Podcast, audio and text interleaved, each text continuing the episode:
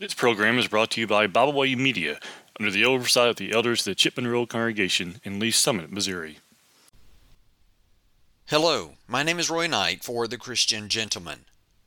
There was one more stop we had to make before we headed home from our national park tour. That was the Richland Balsam Overlook. The overlook has the distinction of being the highest elevation on the Blue Ridge Parkway at 6,053 feet. It indeed was a spectacular sight as the view went on for miles and miles. After a week long trip, I could fancy myself seeing my house from that vantage point. Sadly, there was another four hours to be traveled before resting in my own bed. Following Google's suggestion of getting off on Highway 215 as the fastest route home, we gladly took the suggestion and we went on our way. My summation of the twists and turns on this road was much like being in a tornado. It is my belief that it would have made the most experienced sailor seasick. I thought several times about stopping on the side of the road for a rest. I was never so glad to see Jarrett's IGA in Rosman as we pulled over for a pit stop and a few minutes to calm my nerves. I would have hated to have driven that road at night and wondered how many unsuspecting folks had found themselves in a ditch or off the side of the mountain. I think that the devil's plan is a lot like that for us. Most people purposefully lie and twist God's word, while other people unsuspectedly do his bidding whenever they pervert his word and pass it off as truth. The result is the same a counterfeit gospel. Paul, when encountering the sorcerer and false prophet Elymas as they contended over the soul of Sergius Paulus, said, O full of all deceit and all fraud, you son of the devil, you enemy of all righteousness, will you not cease perverting the straight ways of the Lord? Acts chapter 13 and verse 10.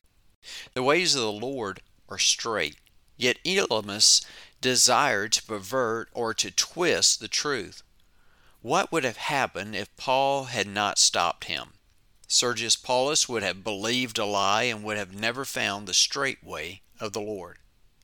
Again, Paul reprimanded the Christians in Galatia for turning aside from the gospel of Jesus Christ.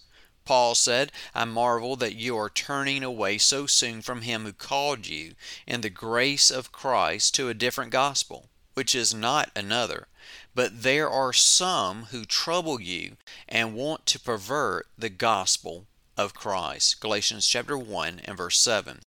Notice that there are some who trouble them by perverting or twisting the truth of God's Word. Leaving the truth would have left them in a spiritual ditch so much that they would have lost their salvation. Paul later said, You have become estranged from Christ, you who attempt to be justified by law, you have fallen from grace. Galatians chapter 5 and verse 4. They had fallen from grace because they followed a person with a twisted gospel. Peter, when writing about the complexities of Paul's writing, said, In which are some things hard to understand which untaught and unstable people twist to their own destruction as they do also the rest of the scriptures. 2 peter chapter 3 and verse 16 god wants everyone to be saved and he has written the plan of salvation in his book the bible.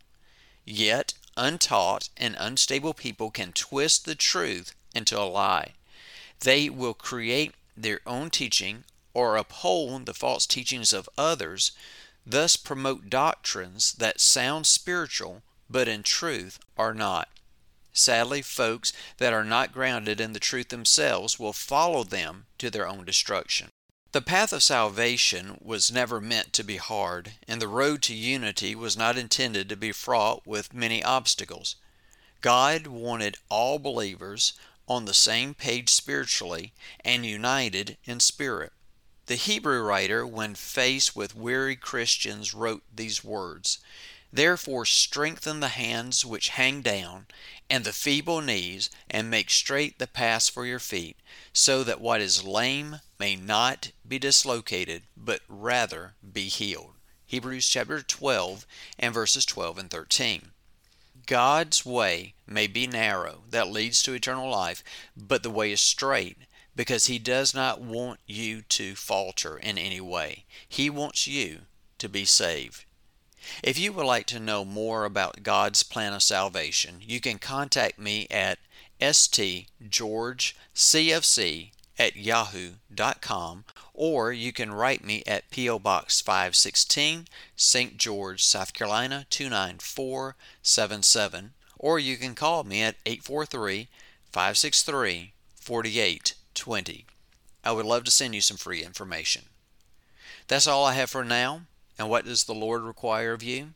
But to do justly, to love mercy, and to walk humbly with your God. May the Lord bless you as you seek to do His will, and I'll see you next time on The Christian Gentleman. We thank you for listening today. We hope you enjoyed this program. You can find out more about Byway Media by visiting our website, bywaymedia.org. You can find all of our podcasts on all major podcast platforms. As always, we thank you for listening.